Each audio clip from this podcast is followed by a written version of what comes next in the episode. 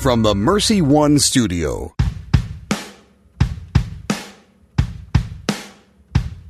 Welcome, folks, to The Uncommon Good with Bo Bonner and Dr. Bud Marr. Every week, diving deep into the truth of Catholic social teaching and restoring all things in Christ. The Uncommon Good is on the air. I'm Bo Bonner. I'm Dr. Bud Marr.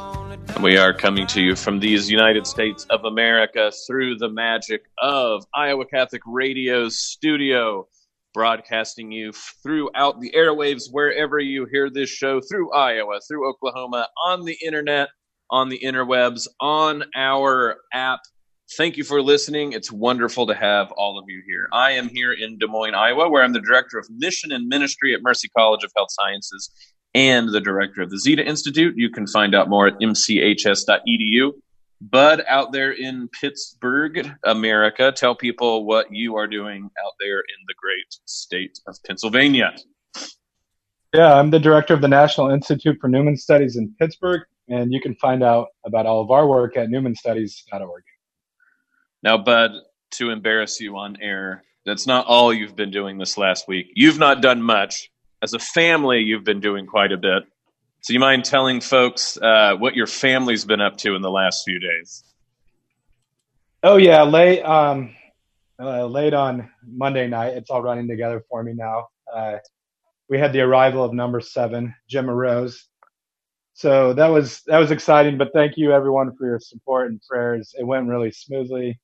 Uh, it I, I never take it for granted to have you know a healthy arrival and everything. So um, a shout out to my wife Rachel for um, uh, yeah it it was it was quite amazing and her parents are here right now supporting us a bit but happy to be on the show as well uh you i was gonna I, I was hoping you didn't mention you know the extended family quite yet because i wanted people to get the impression that your wife is like really tired with a newborn and like six other kids and here you are on a show but no no no of course you have extended family and especially since we're talking about the the topic Yeah. of family, what that means today. I, I just think it's uh, really relevant to uh, point out that you're an expert at this uh, seven times over and to congratulate the entire Marr family. But uh, from me and everyone at the radio show, tell Rachel congratulations. We hope she gets some rest. Oh yeah, it's always you know there there's always little tidbits, unique things that happen uh, whenever a birth occurs. And this go around, I think the big surprise was um, the midwives during the lead up were estimating like maybe a six or seven pound baby, but Gemma ended up, ended up being at like nine pounds ten ounces. So, uh, like someone said on on Facebook yesterday, she looks like a two month old, but um, that's good. She she's robust and healthy. Well, my favorite part about this is, you know, so I don't just to air out, you know, all sorts of Marr dirty laundry. You know, you had four girls and then two boys. So now the boys have a younger sister, and I'm, I'm sure that that sort of puts an entire new spin on their galaxy of understanding sibling relationships. That like there's actually a girl in the family younger than them. Oh man, yeah, and I we're kind of keeping a close eye on Cyprian. He's a sweet little guy, our two year old, but he's truly a bulldozer. And um, I don't think two I don't think two year old boys completely recognize their strength yet. That's right, especially in con, uh, uh, in comparison to a newborn. well, congratulations to the Marr family. Welcome, Gemma Rose, and uh, prayers to all of our uh, recent mothers, expecting mothers, uh, adopting mothers. I, there's a lot of people I know um, that, that are doing all sorts of stuff, and uh, Mother's Day was a while ago, but it's always a good day to point out to mothers that we appreciate all that they do and we're praying for you. As always, speaking of sort of the mother of this show, if I can make a horrible transition, uh, we're always underwritten by Mercy College of Health Sciences. So thank you, Mercy College of Health Sciences, for making our show possible. mchs.edu. Uh, we are rolling through the summer semester, one of the most unique semesters in the summer that we've probably seen, not only because of everything going on in society at large, but also because we had a large class, the largest summer class we ever had. Um, I think people are responding, but exactly to this moment about wanting to help people, and Mercy College is exactly a place to go earn a degree where you can immediately go help uh, others to be a, a part of your community. that brings healing to a world that needs it. mchs.edu. Yeah, I've said this on the show before, but it's nice for me to remain connected and be able to teach there. And I guess um, being a part of it all, it was impressive to see the school pivot and uh, and and to be there. I think as a presence in Des Moines during a time where a lot of people were thinking about public health and the need for for quality medical professionals. So that that's awesome. So today on the show, speaking of Des Moines, we have uh, not only all stars on, uh, you know, the Uncommon Good. They've been on multiple times, but really, but two all stars for the entire uh, diocese of Des Moines, nay, maybe even the city of Des Moines. Uh, you know, we we don't get to have parades, but if we did, um, these two could have their own parade float. We have Adam Story and John Wynn on the show, directors of uh, Adam, the director of Marriage and Family Life, and then uh, John, the director of Faith Journey and uh, other catechetical aspects of the diocese. So it's always wonderful to have them on. We're going to pick their brains um, on the topic that I already threw out. We're going to talk about families.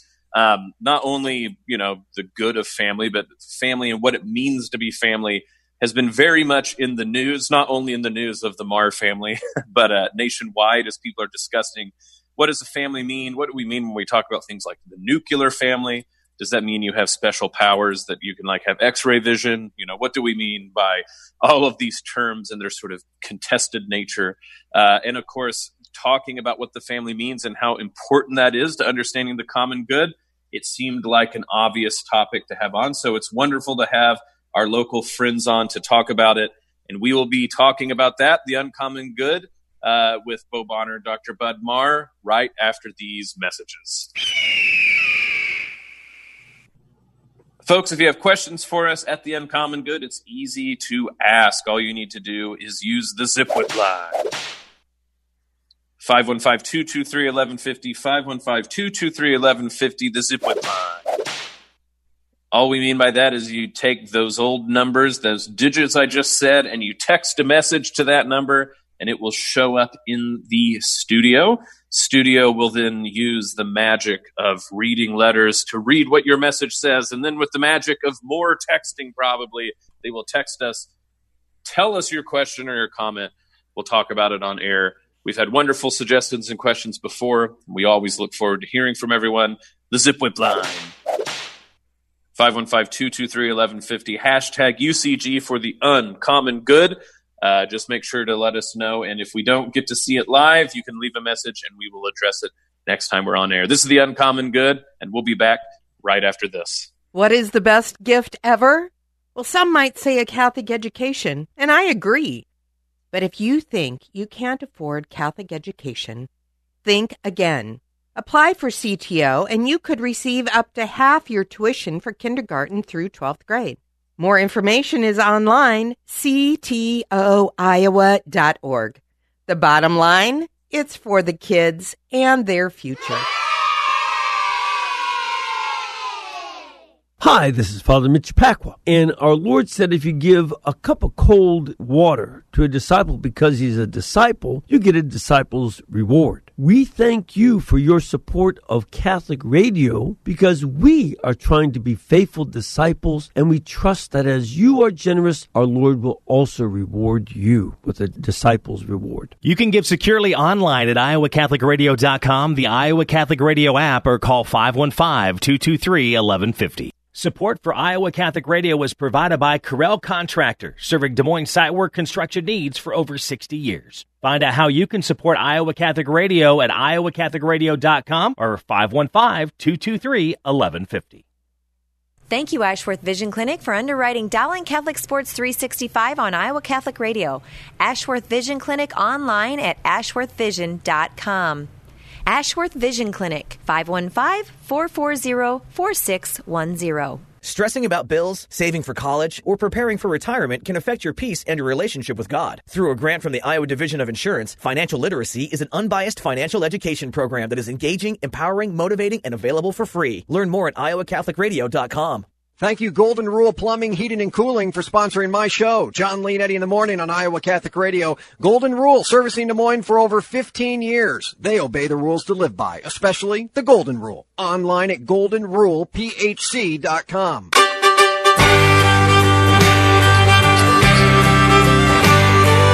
We're back with the Uncommon Good. Bo Bonner and Dr. Bud Marr joining you on this wonderful Wednesday. Thank you for listening, and we love having you all joining us on the show. Speaking of joining us on the show, our guest today, our local favorites, well known by all good people everywhere, at least in the Diocese of Des Moines. We have Adam Story, Director of Marriage and Family Life, and we have John Wynn, Director of uh, Faith Journey and other catechetical endeavors from the Diocese of Des Moines. Adam and John, thanks for joining the show. Hey, thanks for having us. Yeah. Hey, Bo. Uh, you know how you introduced us earlier. Uh, Yeah. Can you can you tell that to Amy the next time you see her? My wife. That you're that you're an all star everywhere. That's exactly it. Can yes, that I can do that because we're friends. Yes. well, guys, uh, it's it's great having you guys back on the show, and uh, again, I want to say thank you for joining. Um, I wanted to throw out uh, a nearly impossible, uh, you know, gauntlet since we're close friends. Um, family, uh, you know, that one word that uh, can raise the ire of many people, depending on what you want to say about it. Uh, in the news again. Um, on one hand, we have people talking about the word nuclear family, especially seems to be coming up uh, in, in in different different modes, different aspects. That what people are talking about.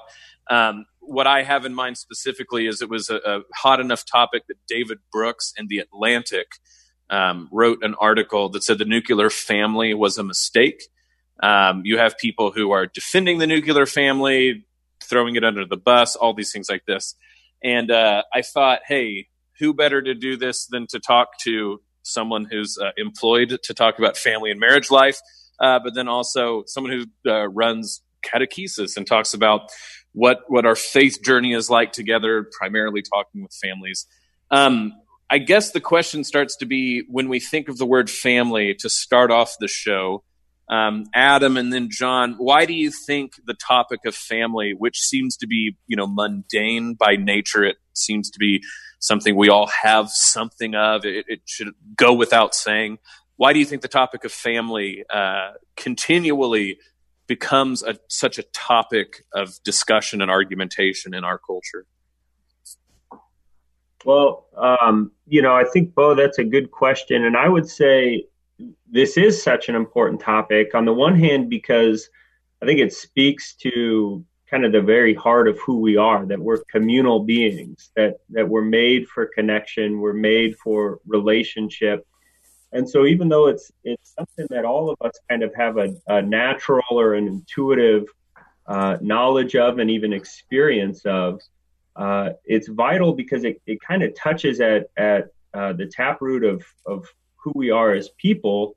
Um, but I also think it's important because you know I think there's a particular way, especially uh, us as Americans, where we kind of um, can lose sight of the importance of family when we're such a uh, independent, individualistic uh, culture, and when this kind of is connected with um, you know the modern world where we kind of uh, i would say we try to control things more than really be stewards of things and we can try to even c- take control of, of our connectedness our relationships the people we associate with.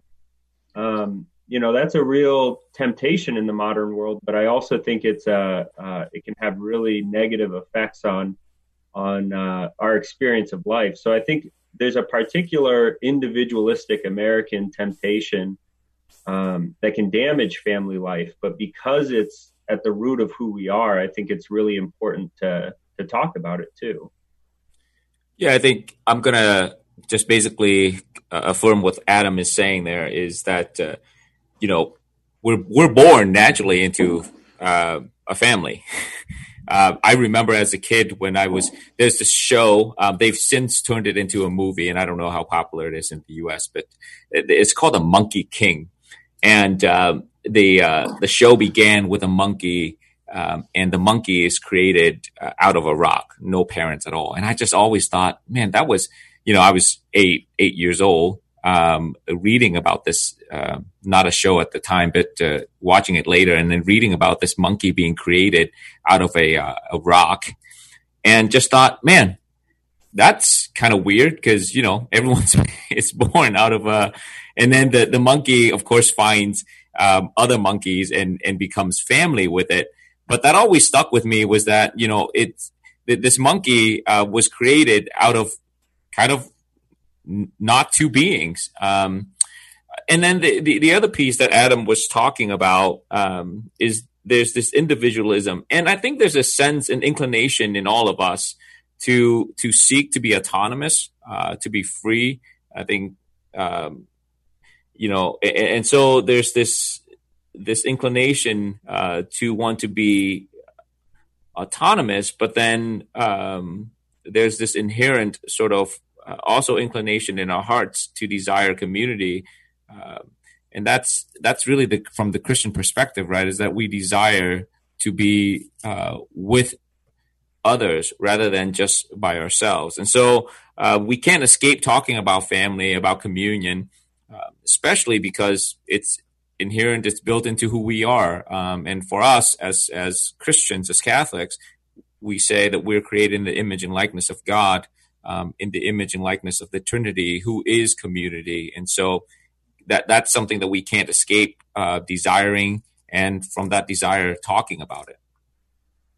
Guys, it seems like one uh, tension here, one tough point when we talk about these matters, is that uh, on the one hand, uh, in Catholic theology, you sometimes get a real um, strong affirmation of the family. So I think of someone like like John Paul II, and during his pontificate, he really wanted to re-emphasize that the family was the basic building block of society. On the other hand, uh, like in Scripture, especially in the New Testament, you get some strong words that seem to cut the other direction, and I think especially Jesus saying things like, um, you know, anyone who leaves uh, father and mother, even I think spouse, will receive like a hundredfold for the kingdom, or sometimes chastises those who, when he says, "Follow me," you know, there's the man that wants to go back and bury his father. Mm-hmm. Um, and, and Christ says, like, the Son of Man has nowhere to lay his head, etc. So you have those kind of two pieces of our tradition. And I, have been thinking about this this morning. I'm curious um, with your thoughts.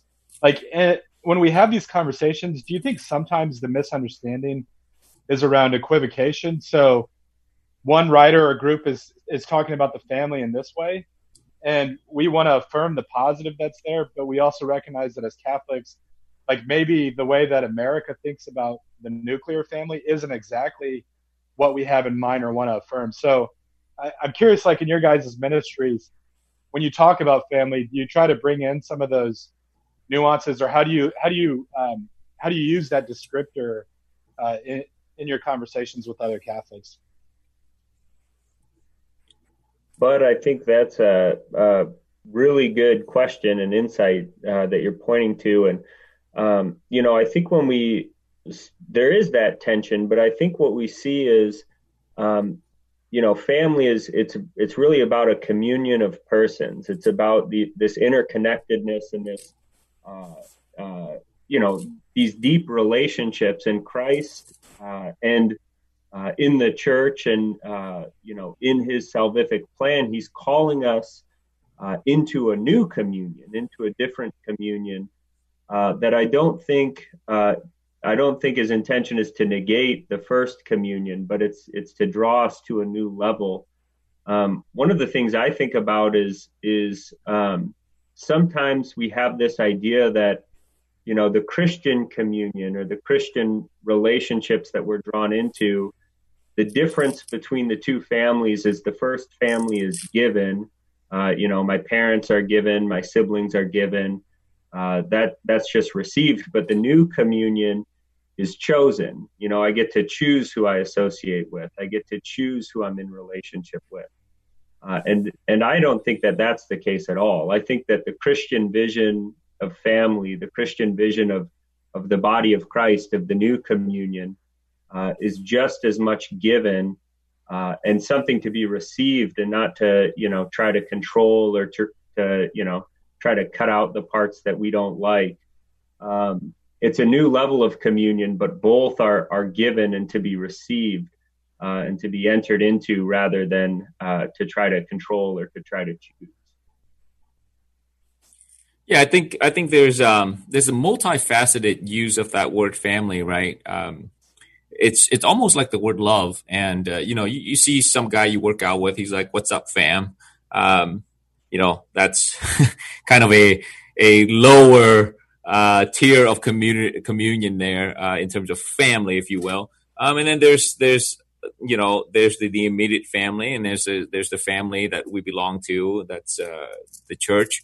Um, so you're right in, in the sense that uh, you know I, as Adam is pointing out there, there's a there's a different there are different levels of communion. Um, but but I think overall, I think when we say when we say family, um, David Brooks actually points this out. Right, some of us actually means kinship.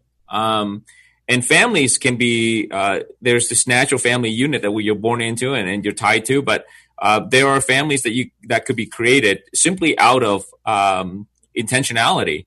Uh, so, for instance, you know the in, in, historically speaking, the Asians, the Vietnamese, and, and, the, the Chinese, I know this, you can become brothers uh, simply by uh, dropping, cutting a little bit of your, your finger, having a drop of blood into a glass of, uh, of wine. Um, both of you do that. You drink that, and you you are now essentially kind of like blood family, um, and your your your kinship is even tighter than um, a quote unquote friendship that you used to have, right? So, uh, so yeah, so there are different kind of levels of of uh, familial union, if you will, um, and one could one is very much intentional, the other is is non intentional. But I think, especially when we talk about um, in in a theological perspective, uh, our um, our family, um, the the deepest sort of uh, the deepest communion that we can have is with God, and so it's primary.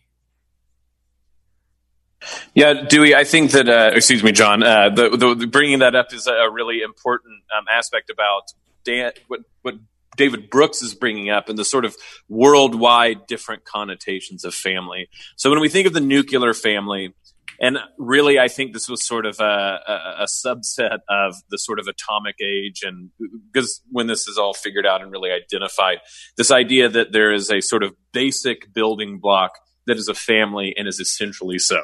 So you have a mom and a dad and whatever children they have, and the idea is like that. That atomically right is like the nucleus with its protons and neutrons and electrons, right? That's the idea. Um, and then everything else is sort of added onto that. But uh, in the same way that it, it talks about the atomistic age, is that, okay, these families now can sort of bounce around anywhere and stay family. And this was in contradistinction uh, to what came immediately before this. So, as David Brooks points out, and I think he has a point, the sort of heyday of the nuclear family is the most built, like the na- most natural building block in the United States was basically 1950 to 1965. This sort of short right. post-war sort of idea. Before that, you have extended families that are almost entirely agricultural in mind, and they really do. There's different ways this happens, but for hundreds of years in most of the world that was agricultural in any sort of sustained way, you really do have um, what what we would I think call extended families that would have not only um, multiple what we would call nuclear families. So we would have like grandparents, and then we would have different moms and dads with children, and then we'd have aunts and uncles. And because you had a lot of aunts and uncles, because everybody had more kids, not all of them got married. A lot of them stayed around the farm. You had uh, people, of course, died earlier, right? So you had kids who then like had parents who were remarried. You start to see about how immediately you can understand family in the strongest terms as sort of a group of 25 to 30 people. And David Brooks's point is that for most of human life, uh, in agricultural societies specifically, but then you even go back and look at sort of like the tribal beginnings of humanity, and there's there's certainly things like this as well. That the sort of idea of like two parents and 2.5 kids, as the joke always goes, um, only has a very short blip in human history. And it's only since then that we see that nuclear family falling apart that we start to talk about this ideal of the nuclear family. And I think David Brooks's main point is the reason that we see families disintegrating now, the individualism that Adam and John talked about – is because the nuclear family already was sort of a, a step at disentangling ourselves from the deep ties that would make being in a place and things like this. He points out that the rise of nuclear families maps the rise of people moving into towns and working into factories and but he also says that the sort of ability to have a nuclear family as an ideal only worked for a while because people did their best imitation of extended families. Right. But mostly it was like with neighborhoods and front porches and things like this. And so when people start to talk about the nuclear family or criticisms of it, that's where I think it's important to to be honest, like you said about human history and even cultural differences, that what we mean by family, even though the most basic building block of it is certainly a mom and a dad and the children they have, that for a lot of human history, if you said the word family or whatever equivalent that was in whatever language, that people would immediately conjure to mind about 20 to 30 people and not say three to five and that that really is a, a sort of difference maker in all these discussions that we have. That's right, and you know, it's normally so in our culture, at least, when when you talk about family, you name the patriarch of the family, the the head of the family, and, and so as soon as you say the family of this person, you immediately think of everyone else that comes with that person, right? So the the wife, the kids, the great the grandkids, and all of that stuff. So so that's exactly it. But one of the one of the things that's very curious to me as you talk about the nuclear family, that's that's sort of you know uh, from the the 50s and the 60s, and there's an imitation of, um, or rather, trying to be like the the families that are in the 17 1800s and so on and so forth. One of the things that really um, intrigues me is what I would call familial sort of solitude that's that's progressed from it um, is this idea that uh, I, I, think you know as we as the nuclear family um, progresses to simply be uh, somewhat essentially autonomous from others um, there seems to be kind of a solitude that comes with that that you know it's no long it's not just like a, a singular solitude but you know the, the family is kind of set off apart from everything else. And if if something fails in that family it just simply fails uh, rather than being able to be in some sense um, uh, you know put together again by extended family? You know i might i think bo one of the things that you mentioned that i think is important is uh, the movement to the nuclear family being this uh, disentanglement that you mentioned this uh, you know uh, breaking apart of this web of connections. And I, a lot of the people who will, you know, be advocates for the family, who will speak to the family uh, today, uh, they they speak to the family, but they also, uh, I think, still desire a disentangled way of living, an independent way of living, and and I think it's important to see that these these things go together. That we ought to be connected to each other. We ought to be dependent on each other. And you know, I think as someone who you know lives an upper middle class existence i think of how much money we spend and how much we, we invest in not having to be vulnerable with other people. You know we're we're happy to help other people if they need help uh, but god forbid if if i need somebody to help me paint my garage i'm just going to hire somebody to do it. Or if i need somebody you know if my lawnmower breaks am i going to borrow my neighbors or am i going to go out and get a new lawnmower. And uh, that connectedness, I think, is really important because it's really human. Uh, and and as we, you know, advocate for the family, I think we equally need to advocate for connectedness uh, and even vulnerability. And I so, Adam. Oh, go ahead, John. Yeah, we got a minute but, left. Go ahead. Yeah, I, I, think that's what David Brooks was getting at, right? Is that the, the more affluent you are, the more able you are, in some sense, uh, to to carry out this nuclear family without attachments. Um, the, with disentanglement, you can pay for things that normally traditionally would have been uh, done by extended family, babysitting, for instance. Um, you know, that's you're you're able to to pay for all sorts of stuff so that uh, you can carry on your life um, as before. No, and I, I think, uh, well, look, it's, we're up on the break, so when we get back, a lot to talk about, a lot of great stuff that we set up for the next part of the show. This is the Uncommon Good. Bo Bonner Dr. Bud Marr will be back right after these uh, messages.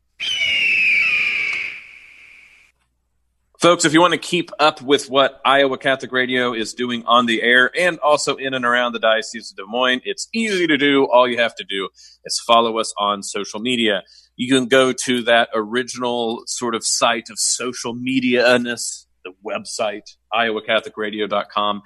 There you can listen live, you can donate, you can sign up for newsletters, an easy place to go to find out what's going on. You can also go to Facebook and find Iowa Catholic Radio and befriend us in Facebook friendship. And then you will be able to keep up with all the goings about and doings of Iowa Catholic Radio. You can do the same at Twitter at IA Catholic Radio. Follow our tweets and be in the tweet know how of Iowa Catholic Radio. And then finally, you can download the Iowa Catholic Radio app. And then the same thing listen wherever you have data, uh, sign up for, uh, well, excuse me, uh, donate and uh, listen to other programming as well. This is The Uncommon Good, and we'll be back right after this. Support for Iowa Catholic Radio is provided by the Iowa ENT Center, expert ear, nose, and throat care for adults and children. Find out how you can support Iowa Catholic Radio at iowacatholicradio.com or 515 223 1150. Thank you, Big Red Q Quick Print, for underwriting the sports report. Family owned and operated since 1980, Big Red Q Quick Print is a full service print shop ready to help you with all your printing needs with speed and accuracy. BigRedQ-Des Moines.com. There are millions of children that go hungry every day. Thank you to Skeffington's Formalware for supporting Mary's Meals. Their vision is that every child in the world should be able to receive at least one good meal every day in a place of education. MarysMealsUSA.org. Thanks to Blessman International for their support of Iowa Catholic Radio. Every year, Blessman International leads teams of Central Iowans to share the compassionate heart of Christ with orphans and vulnerable children in South Africa. You can learn more and sign up for a trip at blessmaninternational.org. What is the best gift ever? Giving a Catholic education is at the top of my list. Your contribution to CTO helps families send their children to our Catholic schools who otherwise could not afford it. In giving to CTO, you receive the best tax credits ever. Pledge or donate online at ctoiowa.org. The bottom line, it's for the kids and their future. Here's your forecast on Iowa Catholic Radio. A heat advisory is in effect until early evening. Sunshine and mid 90s today with our heat index around 100. May get a shower or thunderstorm overnight with mid 70s. Good chance of rain tomorrow. The weather is brought to you by Rock Valley Physical Therapy. Outstanding outpatient physical therapy and sports medicine rehabilitation with seven convenient locations in the Des Moines metro and southwest Iowa area. I'm meteorologist Steve Hamilton on Iowa Catholic Radio.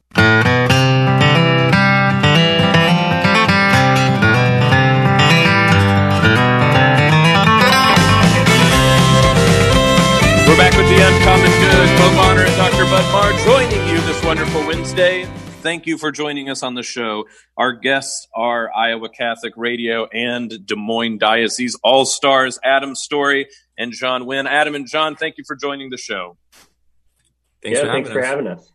All right, so guys, Bud, as we've pointed out earlier, uh, just had uh, he didn't himself, but his family had kid number seven which makes him the dominant alpha male on this call. So I figured that out of the second segment, we should make sure to let him ask the first question. We all know that's not true, but I'll take it. I'm gonna I'm gonna splice that audio and play it for myself when I wake up in the morning just to get pumped up for the day. Um, no, I, Adam, I loved your point about uh, like embracing vulnerability and radical hospitality, and I think it ties back to some of what I was thinking about with Christ and the Gospels. And you know, Jesus is upfront that his message is going to divide some people from each other, and in some cases, even brother against brother and sister against sister. Obviously, I think we'd be misinterpreting that passage if we thought our Lord meant like just be a jerk at Thanksgiving, or like you know ignore your, the rest of your family so that you can purchase another jet ski. Uh, and so I, I'm really intrigued by this idea of like so when we talk about the nuclear family, I do think there's a way in our culture that it's become another form of almost a level of individualism where it's like an isolated group that's primarily focused on its own interests.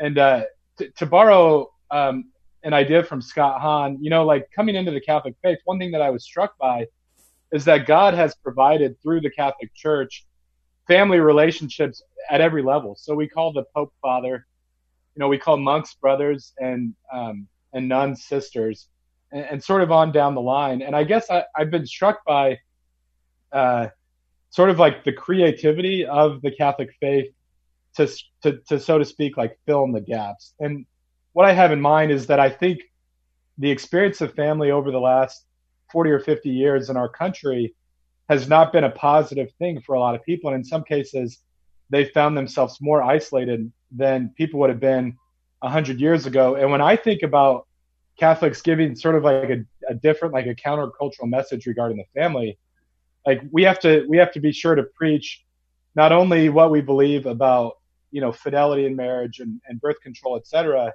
but also to remind folks that like the, the priority, like the highest end kind of like Dewey intimated at the beginning of the show, is that our most important commitments are this new family that we've been called into. And I guess I'd be interested in hearing from you guys, like ways that you think about the Catholic Church sort of filling in those gaps or being being creative. And I guess I'll kick it off for myself. Like one of the biggest thing is religious orders and the sort of like creativity and flexibility that they have. Thinking historically, when when individuals or citizens were economically vulnerable or on the margins of society, a lot of times they could look to the works of monastery monasteries and convents as ways to find material provision to plug themselves into community, et cetera. And I, I worry that we've kind of even lost that, you know, like monks and nuns are just not as visible in our context as they were in previous eras. But uh, other di- other ideas that you guys might have. For, but, uh, um, oh, go ahead, Dewey. John. Thanks, Adam. Uh, for me, I think uh, the, the, sacraments of initiation are um, are great um, ways that that show um, you know so this familiar uh, familial uh, kinship. I, I, mean, we've lost some of that, and I, it's my favorite harping point. Is is uh, you know especially when it comes to baptism. I you know, baptism is a public affair. Um, it's the welcoming of someone into the church, and I, I spoke about this yesterday. Um, but I'd like to see that you know as back as part of a a, a public um, celebration rather than a private celebration. And so, uh, my favorite things at uh, St. Peter's when it you know on a Sunday, first Sunday of the month, is to see a, a, new child or uh, um, you know a new little kid uh, come into the parish, being baptized into the parish, being baptized into the the family, uh, the Catholic family. Um, you know, it might make the mass go a little longer, but uh, that's that's what we we uh, we find important in our in our faith, and so uh, baptism, the, the sacraments of initiation are great ways that our church has, has come to sort of uh, fill these gaps as you will. So, Bud, when I was thinking about that, I was thinking of, um, you know, I think when it's when it's healthy, there's an opportunity for a parish community uh, to provide that kind of broader interconnectedness. And, uh, you know, this I think was a lot more obvious or present when many of our parishes were ethnic parishes. Uh, I also think uh, that a healthy expression, something I'm a fan of, is parish boundaries, uh, because I think that you know authentic community is given more than it's chosen, and so uh, you have to be a part of the community that that you've been given. And I'm not trying to you know make a big argument because I think there's lots of complexities within uh, within this context, but I do think that uh, you know with a in a, in a healthy parish life uh, you ought to be able to recognize that the people that are in the pews with you are people uh, that you can rely on, people that you can reach out to, uh, and people that are going to uh, be with you even when you face really difficult uh, situations or difficult circumstances. Um, I think that that's a that's a way that that that broader family context can be lived out uh, in our Catholic culture today. Well, so would you guys say that like what we're aiming to do is disrupt a sort of Western prescribed idea of the nuclear family structure as a requirement? So what we're going to do is support each other as extended families and villages and collectively care for one another. Do you think that's a good way of putting what we're after? Yeah. Yeah. Well, the, think, ideally. I think uh, uh, expand expand the web of connectedness. That um, I do think you know if it's if it's exclusively a focus on the nuclear family, we can enter into a sort of individualism in the you know just a broader individualism uh, than any particular person. So uh, broader connectedness, broader kind of communal reliance, uh, I think is what we ought to advocate for. Now, guys, the reason I put it that way is because I am a turkey that has walked you into a trap. That definition is from uh, the very the, the the Black Lives Matters group's website. It's the description of what they think family should be like. Now, I want to point out something. The rest of the sort of like points that surround this, there's plenty of things that disagree with Catholic teaching. So I'm not trying to like make any sort of point about that aspect at all. What I want to point out is that a description that had been thrown out as being delirious of the Catholic understanding of family, I think has not really been properly engaged with. Mm. Now, there's also, like I said, there's all sorts of problems with maybe like specifics and like theories that they bring up and aspects that they go to. But what I want to point out is, folks, we've been talking about what we mean by an extended, expanded version of the family. And just like all three of these guys, Bud, John, and Adam, just said, is that we need to have, we already have in the church an expanded idea beyond the sort of consumption unit of mom, dad, and kids buying stuff in a house, which is where the idea of the nuclear family really comes to. And so when you guys hear in the world of media, when you're talking with people, and this goes back to what we mean about it being a contested subject that people don't necessarily think through. When people throw out are things pro or against family, it's imperative of Catholics to ask what we mean because, of course, all good things can be rendered in an idolatrous way. And uh, one of the chief idolatrous ways is to make even something the family, which Adam and John have both pointed out, the goal is to bring you outside of yourself, to imitate the Trinity and the communal nature of the Trinity. But we can even make that intimate community, our first families, into something like selfishness. And I think you guys have done a beautiful job pointing out that family is always expanding, right? It's like the love of God, it's diffusive. And so that we always need to make sure to extend and grow that interconnectedness of families. Now, I know you might not ever come under the show again, or you might not ever a- answer yes or no if you agree something without asking me where I'm quoting it from. Uh, but beyond beyond being angry at me, do you think that like guys that that's part of the problem is we assume uh, that like family is like a box check yes or no instead of really drilling down and asking what do we mean when we say support the Catholic understanding of the family? Yeah, you know, I I still feel comfortable with that affirmation and and I think I mean there's there's the family question, but there's also the broader comment that uh, I think so much of our of our and this is family related too, since we since we're not as interconnected as as we used to be. Uh, so much of our conversations have just become power struggles, and and the idea that uh, I can't give any ground or I can't concede any point because because if I do, that weakens my position. Uh, and that's how adversaries communicate with each other, but it's not how family communicates with each other. Uh, you know, when a family is having a conversation, people can disagree heatedly uh, and still learn from each other and still grow. And uh, yeah, so I think the I think the affirmation still stands, and um, you know, I think that uh, uh, the even even the fact that if anything is mentioned by Black Lives Matter matters that it becomes toxic. I think that in itself is a toxic environment too. Right. Same way here. you know, when we talk uh, about uh, family and and we think, okay, well, family is just this this nuclear unit, um, and not treated as if um, it's an ex- it, it's a kind of a communal thing. Uh, what ends up happening is when you have a, a family, um, a nuclear family, uh, that uh, is you know impoverished, and then um, the, the, father leaves, let's say, and I think this is this is the contention point, right? Because when people say um, we want to preserve the family, what what they're trying to say is, you know, we want a father and mother. Sure, um, we don't disagree with that. I, I don't disagree with that.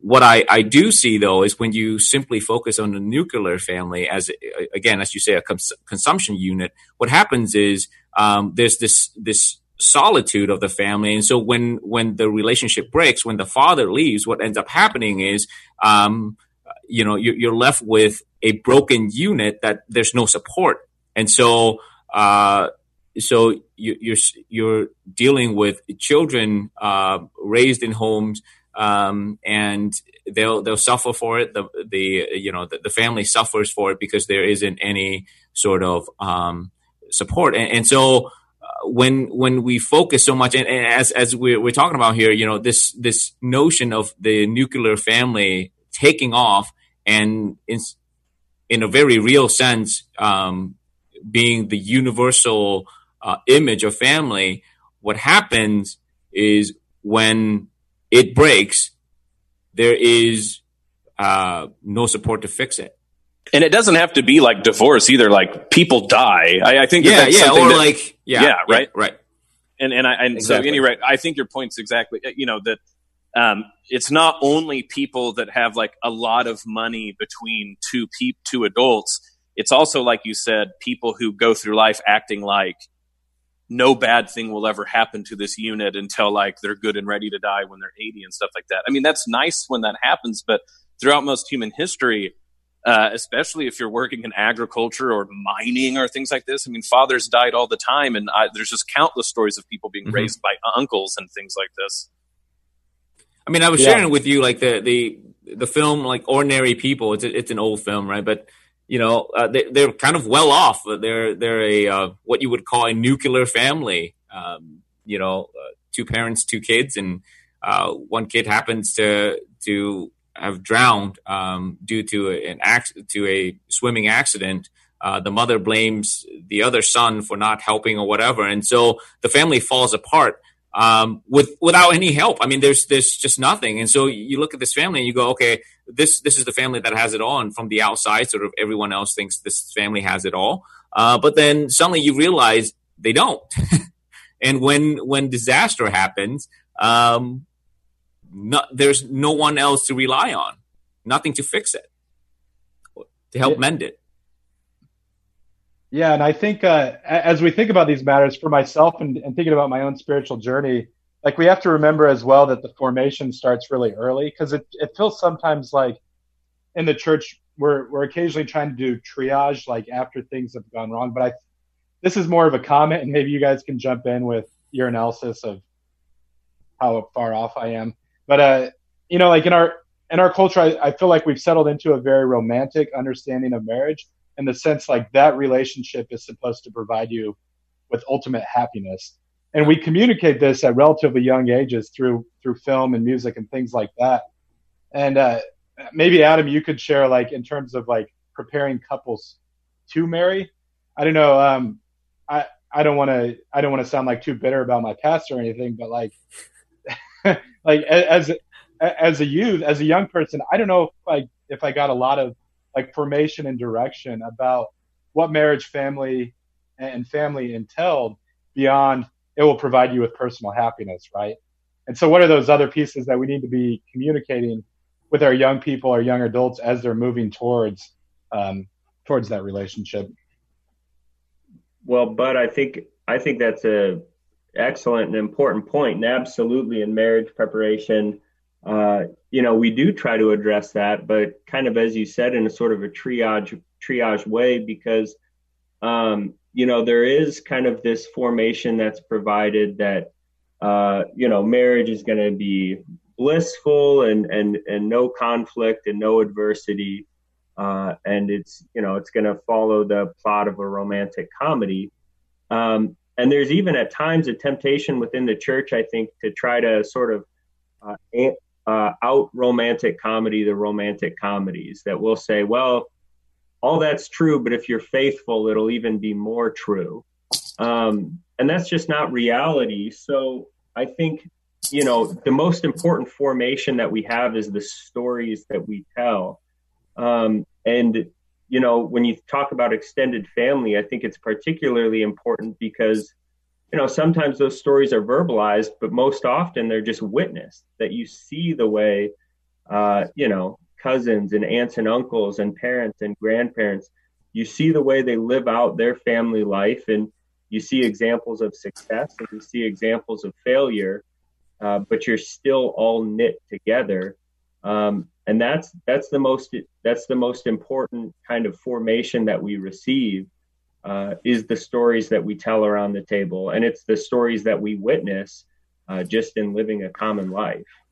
Adam, you know that that's it brings up like something that would that problematizes everything that I've said. Like, so with my family on my mom's side, like, so the, the closest to like what I, I know of personally of an extended family like this would be my mom's uh, brothers and sisters and sort of like her family. So the primal story and all of that though of the Gibsons is that I had multiple, like, so my, my granddad and his brothers, multiple of them ran away from home to go join the military because it was easier than living Pentecostal life of uh, farmers. So much so that my great grandma despised high schools because they took kids away during harvest, right? Like she didn't want her younger kids to go to high school because she thought it was disrupting their way of life. And I had m- multiple, so people my granddad's age who were like, we're going to go do something easy and go fight in wars compared to living with grandma and living on the farm. And what's what's interesting, right, is like like beyond like a lot of other family dynamics that it's too late to bring up. Um, for a generation, like my mom's brothers and sisters are extremely close. Uh, and so they, it seemed like they were trying to do what like David Brooks was saying, where they have they, they took the good of the extended family, but then the good of not being like, let's not send kids to high school so that they farm wheat their entire lives, right? There's there's a balance to be had there but it really only lasted a generation. My generation, like I love my cousins, and when we were growing up, we were really close.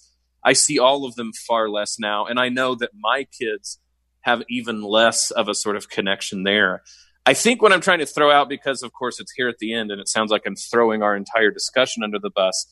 But what I'm trying to say is that, and I, th- I got this from both of you guys family is something that has to be continually worked at and it's uh, if it's a virtue that means that there's two extremes there's the extreme of acting like it's just blood and soil and sort of all the things we get worried about when we hear things like nazis or we hear things like you know great great grandmothers who don't want kids to go to school but on the other hand to act like the only thing that matters is sort of like consumption and choices and chosen family and doing what you want it seems like what the gospels like Bud pointed out with like there being a pro and uh, con tension between families is that only in Christ we're going to be able to hold together um, those two extremes.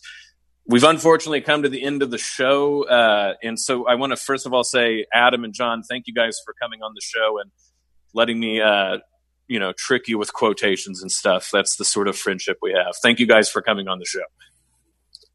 Thanks, Bo. Thanks, Bud. Yeah, thanks for having us. And also want to say, Bud, thank you for uh, being a sterling example of uh, family, not only because you just had another uh, kid, but I think a lot of us feel that we belong in the extended universe of the Marrs. So thank you for that, Bud. Oh, no doubt. It's great having those guys on. Uh, this is the uncommon good. May Jesus Christ, the Prince of Peace, reign in our hearts, in our families, extended and otherwise uh, in our cities, our states, our nations, the entire world, solar system, galaxy, the whole kit and caboodle. This is the uncommon good, and we'll be back next week. But if people want to be a part of our extended prayer family on Iowa Catholic Radio praying, how can they do so? Yeah, please join us praying the Rosary daily at 5:30 a.m., 9:30 a.m., and 9:30 p.m. those uh, prayer opportunities are also available anytime on the Iowa Catholic Radio app. And finally, we also pray together the Angelus daily at six in the morning. And then, folks, uh, we just want to say thank you for everything that you do for us. We do believe that Iowa Catholic Radio is an extended family. We, we join each other in prayer, we support each other, and we want to say thank you for allowing our show to be a part of that family. Um, hopefully, we hope you prayerfully consider that also there's material ways to support uh, this family. Uh, that you can go online, like we said, and, in the donate button. You can call 515 223 1150 and talk about that. But certainly through your physical uh, continuation and support of the show through donations, but also spiritually through prayer. This really does belong to all of us. We talking on the air are just one part of it. All the people behind the boards, all the people in the offices, but primarily you, the listeners, that make this possible. And we just want to say thank you, thank you, thank you. Bud, like I said, man, get some rest. Tell Rachel that we uh, we're happy for her. Tell all the kids hello, and uh, yeah, man, we'll see you next week. All right, thanks, Bo. Stay cool out there in Iowa. Yeah, I, uh, I, am making sure not to work too hard. Don't worry about me. This is the Uncommon Good, folks. We love having you join us, uh, and we will look forward to having you with us next week. The Uncommon Good with Bo Bonner and Dr. Bud Marr is heard every week on wonderful Catholic stations like this one and anytime on podcast. Just search for The Uncommon Good.